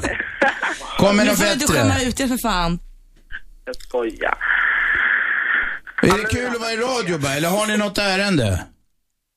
Ärenden? Meral, du kanske kan svara på ifall Bajen kommer tillbaka? Hörde, har ni lyssnat på vårt samtal överhuvudtaget, vad vi pratar om i studion? Om arbetslöshet och kapitalism och kommunism och allt som vi pratar om. Fidel Castro. Vi, förstår oss inte på sånt. Vi undrar om Bajen kommer tillbaka. Ja, det är bra. Men tänk ut något och ring tillbaka. Nu fimpar jag er. Ni andra får ringa på 0211 12 13. Vad var vi? Kapitalism. Det var, vad kallar du för i Bulgarien? Crony capital. Vad är det något nytt? Jag har aldrig hört I talas om. Ryssland. Nej, men alltså, när, när man avvecklade planekonomin, när man avvecklade, avvecklade hela socialismen, så, så sålde man ut allting väldigt korkat och väldigt snabbt och det hamnade i fåtal händer. Det är crony capitalism. När statliga tjänstemän gör sig rika på statliga egendomar. Och hur ser det ut nu med demokratin där? Ja, I Ryssland ser det ju fantastiskt dåligt ut. Men det är väldigt många andra länder som gjorde exakt samma resa. Ta Polen eller Ja, men vi Ungern. började snacka om Bulgarien, ja. Polen har det stadgat sig lite, va? Polen stadgar sig väldigt bra och, och de flesta andra östeuropeiska länder också. Men länder som inte hade en stark demokratisk tradition eller hade väldigt korrupta statstjänstemän, där går det dåligt oavsett vilket system man har. Må det vara planekonomiskt eller kapitalistiskt. Ja, jag tror du missförstår mig. Jag är inte emot kapitalismen som system. Men det ska hållas i vissa tyglar Ja, i ja, vissa ja. perioder. Är du inte enig om det? Jag är helt enig om det. Ja. Vad, vad jag tolkar det som är att, att kapitalismen av hävd leder till vissa saker. Det tror jag inte. Det är, det är förenklat det hela. Nej, men det, av hävd så är det så att om man inte kontrollerar den så far den iväg. Ja, visst, absolut. Men det har väl ingen... Det är ingen... Du är inte nyliberal, det var det jag for efter egentligen. Ring oss på 0211 12 13. Vad säger du om kapitalismen, Meral? Jag vill inte säga så himla mycket eftersom jag känner mig så himla hatad i den här studion av eh, våra lyssnare. Nej, det är du Jag inte alls. tittarna. Lyssnarna älskar dig, Meral. Det var Jag- en idiot här som jag, eh, mejlade och tyckte att du skulle åka till Bangladesh utan pengar. det var inte så här... Jag gillar kapitalism. Jag gillar klasskillnader. Jaha, utveckla det då. Jag tycker att eh, det här med klasskillnaderna är då det jag menar med att den som då eh, kanske har lite bättre jobb och jobbar lite mer ska ha det mycket, mycket bättre. Men vänta, det du sa var du gillar klasskillnader i sig. Mm. Ja, det gör jag. Jag gillar inte ett samhälle där alla är lika. Tror du att de som är i botten gillar det? Nej, det är klart de inte gör. Men då får de väl ta sig till toppen. Ja, kan alla ta sig till toppen? Ja, med drift och vilja så Nej, kan alla, alla kan- göra det. alla- det- säger sig Men självt att alla inte kan ta sig till Robban, toppen. Robban, om alla har den här drivkraften och viljan och ger sig fan på att ta sig till toppen, då klarar man det. Nej, man gör gör, det. det är klart att man inte gör. Kapitalismen är och ska vara ett utslagssystem i vissa delar. Mm. Den som gör bästa produkten, den som jobbar hårdast, den som gör, ska kunna vinna över de andra. Men det Adam och jag just var rörande eniga om var att den måste, systemet måste kontrolleras lite grann. Ja, lite grann, absolut. Är du enig med oss numera, eller? Ja, det är klart, givetvis måste den kanske kontrolleras, men jag, jag, jag tycker fortfarande om det här klasskillnaden. Det Du, jag. Meralli älskar klasskillnader. Fortsätt ringa på 0200 11 12 13. Det ringer en del som jag inte ens hinner trycka fram för att ni ringer för kort. Jag hoppas inte det här jävla systemet är byggt så att man slängs ut efter några signaler. Det var mitt fel i början här när jag meckade med reglerna, men nu är vi igång. Vem talar vi med? Ja, hej. Jag ringer från Stockholm. Jag heter Lennart. Hej. Det var, du, du trodde att jag hade ringt här tidigare, men det var någon som hette Holger tydligen. Det, det, är det nu, är det historie-Lennart? Ja, det är historie-Lennart. Men du, vänta, vänta tag. Lyssna, hörde ni, ni, andra i studion, visst är rösterna Ja, jävligt lika? Ja, det är lika. de, ja. Jag har nämligen blivit, eh, ja, det är folk som har berättat för mig att de har hört mig på Ring, det här programmet Ring P1. Ja. Och du ringde i morse va? Jag har absolut inte ringt dit för att jag kanske har en rätt, vad ska man säga, karaktäristisk eh, nasal Stockholm. Du har en fin timbre, eller vad det heter när det gäller opera. Ja. Och hur sa? Nej, det, timbre. Alltså det är något med rösten. Ja, ja. Och precis. Jo, jag har hört med intresse på programmet och jag har tänkt det där ni talar om, de friställda, det heter ju så omskrivning här i Sverige. om Arbetslös är det, ja. Mm. Att det där är en medveten politik, för studerar man exempelvis EU-projektet, sen det hette EG och så vidare, så har arbetslös- Kol och stålunionen var det från början. så har arbetslösheten legat konstant på en 13-15 procent många år. Och i Sverige nu så har vi kanske ungefärligen 10 procents arbetslöshet påstås det enligt tidningarna här, dagspressen. Men grejen är den att det där är en, en politik som man eftersträvar att ha en viss procentsats. Om det är 4 eller 5 procent spelar ingen roll för att det håller nere inflationen. Sen får man en arbetskraftsreserv och det är ju väldigt gynnsamt för, för eh, kapitalägare och eh, marknadsindustrin att ha en arbetskraftsreserv för att i och med det så blir ju fackföreningarna inte så starka som när det är en eh, betydande högkonjunktur, när man har istället arbetsbrist på arbetskraft som det var på eh, 50-60-talen. Va? Då kunde man ju byta jobb var och varannan vecka för att höja sin egen lön, va? för att få en viss förmån. Därutav så håller man nere alltså, man vill ha en viss procentsats arbetslösa för att hålla nere inflation och ha en arbetskraftsreserv. Va? Radio 1. Aschberg. Varje vardag 10 till 12 i direktsändning i Radio 1, 101,9, Sveriges nya pratradio. Vi hade Lennart med oss, han är Ja, kvar. Jag, jag är kvar. hörru. Ja, det är bra Lennart. Var var vi någonstans? Jo, jag talade om det här med den faktiska verkligheten om just att eh, för att hålla driva ner eller hålla nere inflationen så är, är det, har en viss betydelse att det finns en procentsats arbetslösa. Va? Och grejen var den att 1974 då avskaffade man det här Bretton Woods-systemet. Och det innebar det att valu valutorna blev flytande i världen. Va? Amerikanerna gick bort från det där med guldmyntfoten så sent som 74, britterna däremot 1928. Men det skapade en, en väldig spekulation i, i världshandeln. Va? Och i vissa länder... Vart vill du komma Lennart? Jo, i vissa länder så drev man upp inflationen. Och då har man satt igång, alltså det är en medveten politik inom EU-området att man vill inte ha bort arbetslösheten. Det är likadant Borg här i Sverige säger att arbetslinjen, alla ska jobba. Det är bara jävla hyckleri alltså rent ut sagt. För att Du menar att de medvetet vill att det ska vara eh, 10 procent, eller vad sa du, 10-15 procent arbetslösa? arbetslösa för att då kan man kontrollera eh, ekonomiska marknader mycket bättre och då finns det en form av arbetskraftsreserv och inte som driver upp löner. Va? Liberalen, vad säger du? Eh, Jag vill egentligen ställa en motfråga. Vilket alternativ har man om man inte ska ha inflationsbekämpning och om man inte ska ha en viss nivå av arbetslöshet? Adam, du, du, du håller med alltså? Nej, men, nej alltså, jag, jag ställer motfrågan. Vilket annat system vill man ha givet dagens ekonomi? Hur ska man, ska man, ska man hålla, strunta i budgettak, inflationsmål, Nej, hålla ner på noll det. eller? Det, vet du vad man ska ha för motåtgärder mot det där? Ja. Jo, de människorna som oförskyllt blir drabbade på grund utav att de har blivit friställda eller arbetslösa som det heter, de ska man direkta åtgärder att man kommer i en annan form av arbetskraftsutbildning, va? arbetsmarknadsutbildning. Va? Ja, men det finns ju redan i praktiken idag. Nej, men det är dåligt med det faktiskt. Vad borgarna faktiskt minskat ner på det, den omfången, vad volymen. Men vad du, vänta, det gamla systemet där man kallar för det som sossarna, det var inte det ett sätt att gömma arbetslöshet? Jo, Det är klart att hålla nere siffrorna, men samtidigt var det många som kanske utbildade sig i bristyrken, liksom rörmokare. Ja, men funkade det? Ledde det till något då? Ja, det ledde väl till att eh, folk kanske fick en yrkesutbildning och, och fick arbete i, i vissa branscher där konjunkturen inte var så bestämmande. Ja, men det, finns, det finns absolut inga hinder för det du säger. Det finns alla möjligheter i världen att ta en KY-utbildning, en arbetsmarknadsutbildning, vidareutbildelse och så vidare. Det här systemet finns redan i praktiken, så vad du säger är egentligen ingen förändring. Man kan förbättra systemet. Ja, det kan man definitivt göra, Man men kan det- men det sätta in har- ekonomiska eh, åtgärder och på det viset driva det framåt utvecklingen. Ja, men då är det absolut inga system, systemfrågor vi snackar om, utan då, då är det justeringar i marginalen och det kan man väl göra, Ja, det är absolut. inget marginellt. Jo, för att, det är det. för det är många tu, tiotusentals i det här landet som blir drabbade på grund av på arbetslöshet och det är fruktansvärt Mm, för de absolut. människorna att vara arbetslös och känna sig åsidosatt och inte vara med i samhällsgemenskapen. Va? Det är vi med på. Det är ingen som säger emot det där, Lennart. Vi, vi, jag, jag ska höra vidare, jag ska inte uppehålla Nej, det är bra. Tack så för att du ringde. Hej, hej, hej. Eh, vi var inne på en grej för en stund sedan här med, alltså, på det här resonemanget om att man ska uppfostra barn, att börja samla burkar eller vad det var som, som eh, ringaren tyckte där. Nu är det så här att förr i världen, när jag var ung, då var det hur lätt som helst att fixa ett sommarjobb. Det fanns, alltså man kunde bara nästan välja och vraka på sommarjobb. Du kunde få inom vården, du kunde få inom kommunen, du kunde få på privata företag. Eh, Jag jobbade på sådana verkstadslager och sådär. Man kunde få sommarjobb någon månad eller ett par månader, margarinfabrik och allt. Det fanns allt möjligt va.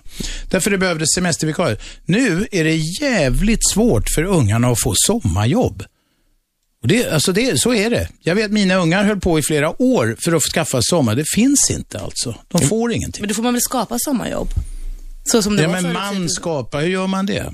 Ja, men som du säger förr i tiden, att man, eller att man kan, eh, det var någon som ringde in så att de samlade in burkar och, och sen eh, sålde det, eller jag kommer inte ihåg vad de var exakt Ja, ja, men det var den jag hänvisade till. Ja. Vilket decennium var du ung? Jag var ung, ja när fan var jag ung? Jag är född 1952 så att det har runnit mycket vatten under broarna. Det har det. Ja, alltså vi, dels har vi en annorlunda ekonomi. Och det, det avgör ganska mycket. Vi har en tjänsteekonomi, vilket gör att, att mängden arbeten av den andra sorten som, som du kanske jobbade med är mindre helt enkelt. Vi har en annan arbetsmarknad också som är, tror jag, idag betydligt mer uppstyrd.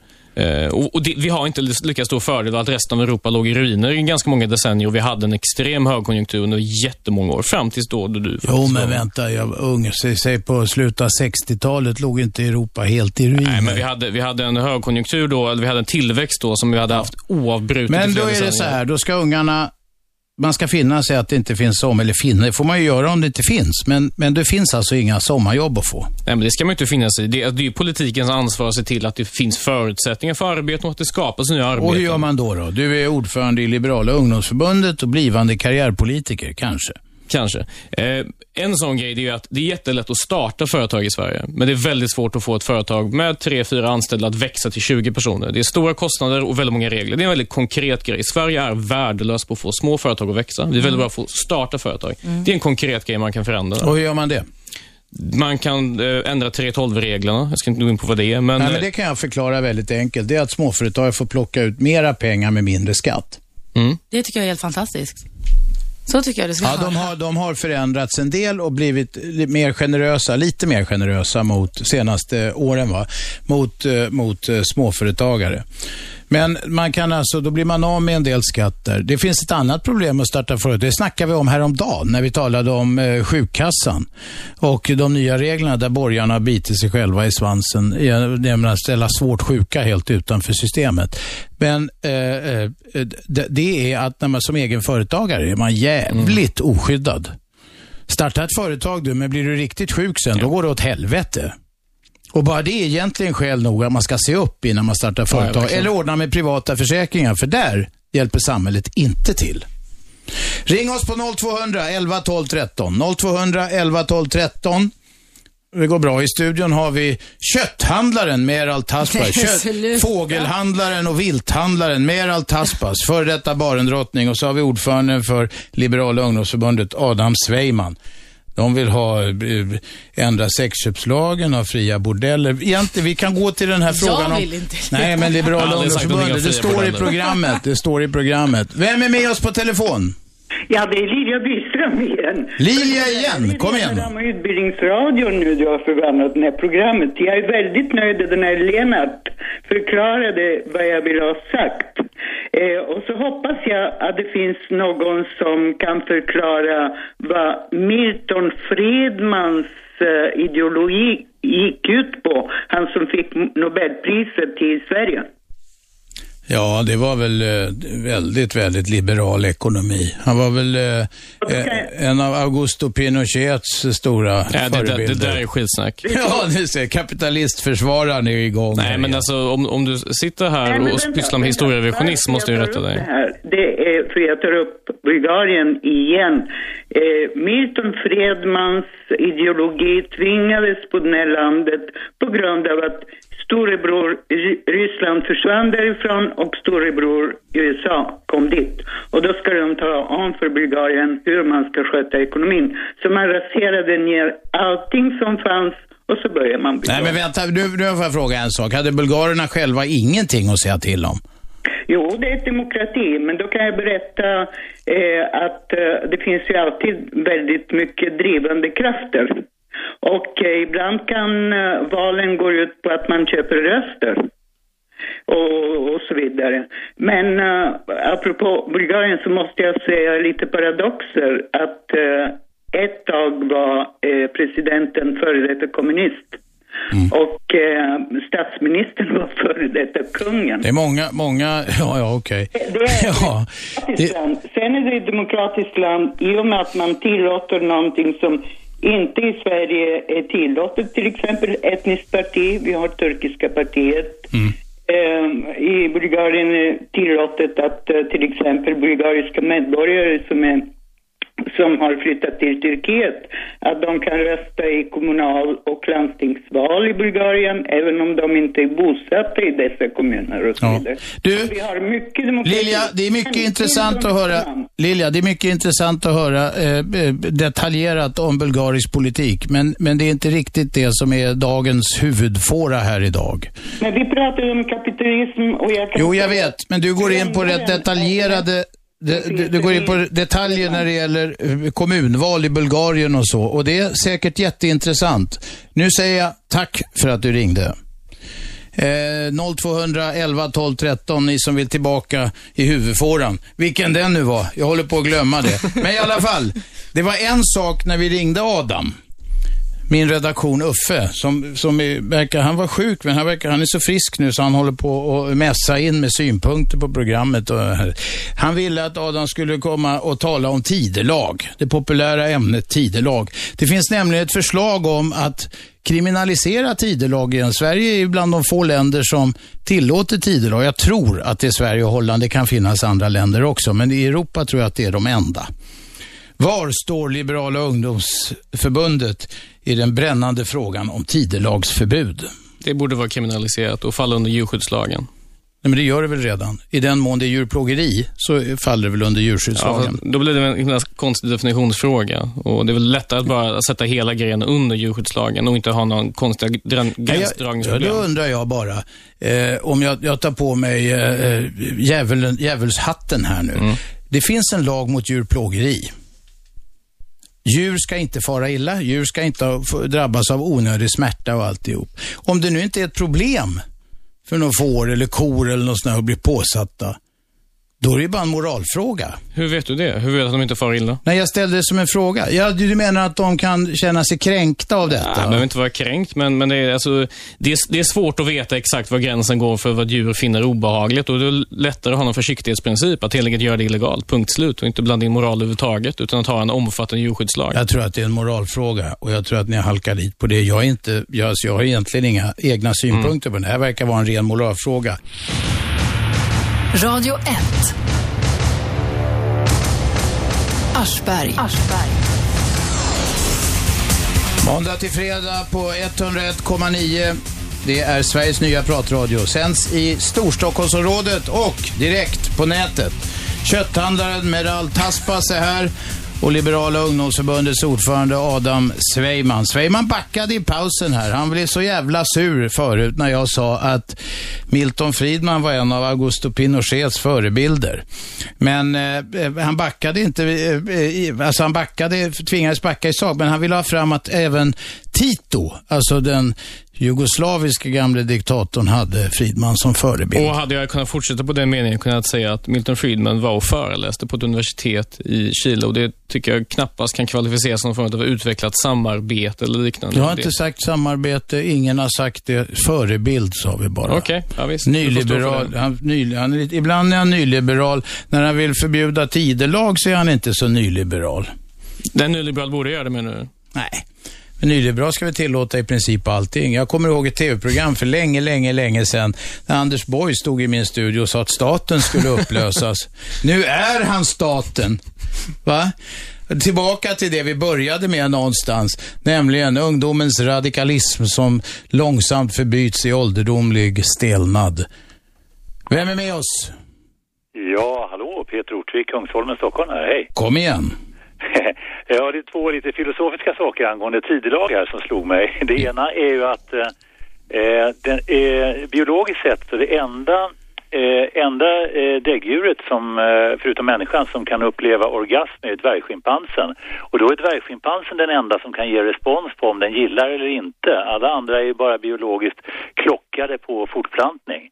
Det andra är, om vi snackar om sexköp, var hamnar vi då någonstans? Eh, Är det prostitution? Är sexköparen då människan som, eh, eh, som eh, mutar eh, djuret med, med, istället för kontanter så blir det kanske mat eller något En annat? morot eller någonting. Ja, det är en intressant eh, filosofisk fråga faktiskt. Men jag måste fråga det där om orgasm. Ja. Jag såg en naturfilm, det blev den mest fantastiska jag sett på tv en gång. Det var två jättelika blåvalar som fick en påsättning mitt ute i pelagen, som det det har är. Alltså. Fria havet. Och de, det finns ju inte en fast punkt där.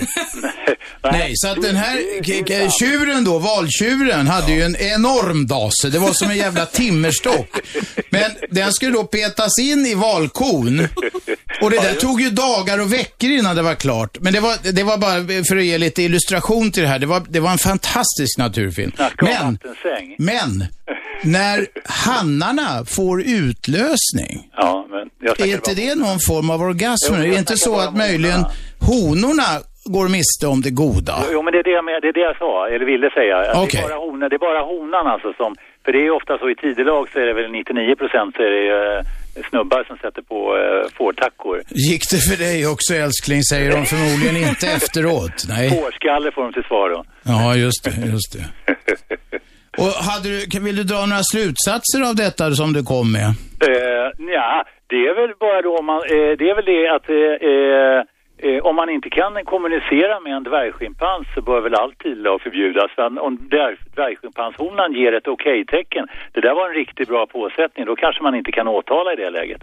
När det gäller sexköpslagen så eh, hamnar vi kanske på en annan nivå, jag vet inte. Ja, det, men, detta om sexköpslagen skulle gå att tillämpa på alltså tidelagssituationer på något vis. Jag vet att förr i världen, jag tror i Sverige, men i en del andra länder så ställdes ju djur inför rätta. Alltså, jo, jo, men detta, det, det, det, det, detta finns dokumenterat alltså. Det var domstolar ute i Europa som skulle ställa till exempel svin inför rätta och vanligtvis ledde det till avrättning. De hade kanske skadat eller dödat någon människa då i vissa situationer. det är väl många svin som Men det är länge sedan. Det där är ett system som är övergivet. Det är få eller inga djur som ställs eh, inför skranket eh, idag. Det kanske vi ska vara glada för. Ja, jag, jag tror nog du har vä- väldigt rätt. Är du för eller emot förbud mot tidelag? Ja, det, det bör ju förbjudas tycker jag. Det finns ingen anledning, det finns ingenting positivt med att inte ha ett förbud i det här läget. Det är väl ett av de få förbuden som inte... Det var många negationer. Det finns ingenting positivt med att inte ha ett förbud. Okej, då kör vi inte... Dubbla negationer och tar ut varann. Det är bara positivt med att ha förbud. Det, det är ju konklusionen. Eh, passa på att skicka en liten hälsning till eh, min gamla kompis Meral där. Och kom, om hon kommer ihåg när hon eh, gick eh, mannekäng på, i baren så var det jag som var arrangör för den lilla modevisningen. Jaha, ja, hon kommer ihåg. Hon minns det som igår, eller hur Ja, Meral? det är klart. Du Peter, tack för att du ringde. Nej, vi har tid med några samtal till på 0200 11 12 13. Liberalen, han, ska, han missar ett plan nu, för tiden går så fort när man har trevligt. Eller han missar ett tåg, så han får ta ett plan istället. Nej, han ska till Lund. Vad ska jag göra i Lund? Jag ska snacka för eh, vår förening där, luftförening. Ja, ja. Två miljoner, var det det kostar Luff? Jag, jag, jag minns inte exakt. Två eller tre miljoner? Nå, något sånt där kanske. Något sånt. Ni lyssnarna får ju döma här om ni tycker det är värt pengarna efter att ha hört eh, Adam i två timmar. Vad blir det för kötthandel idag, Meral? Men det blir ingen kötthandel idag. idag. Jag ska på ett möte efter det här. Ja. Vad är mest populärt eh, i köttbranschen just nu? Eh, Det är väl kanske oxfilé från Sydamerika. Jaha, men det, det, det, det brukar jag köpa. Därför att de korna, vet man ju, de käkar bara gräs. De går ju på fria vidder och sånt. Det gillar jag.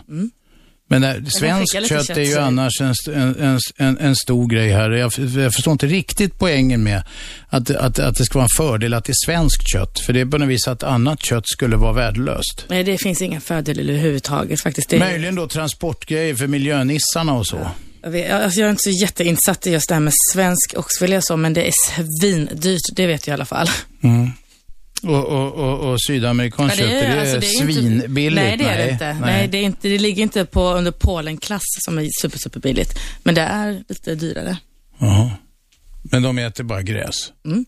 Räcker det då? Får de en full, fullgod... Ingen är det hela kostcirkeln? frågar med min mamma, alltså? hon är mer insatt Robban. Den är mer insatt.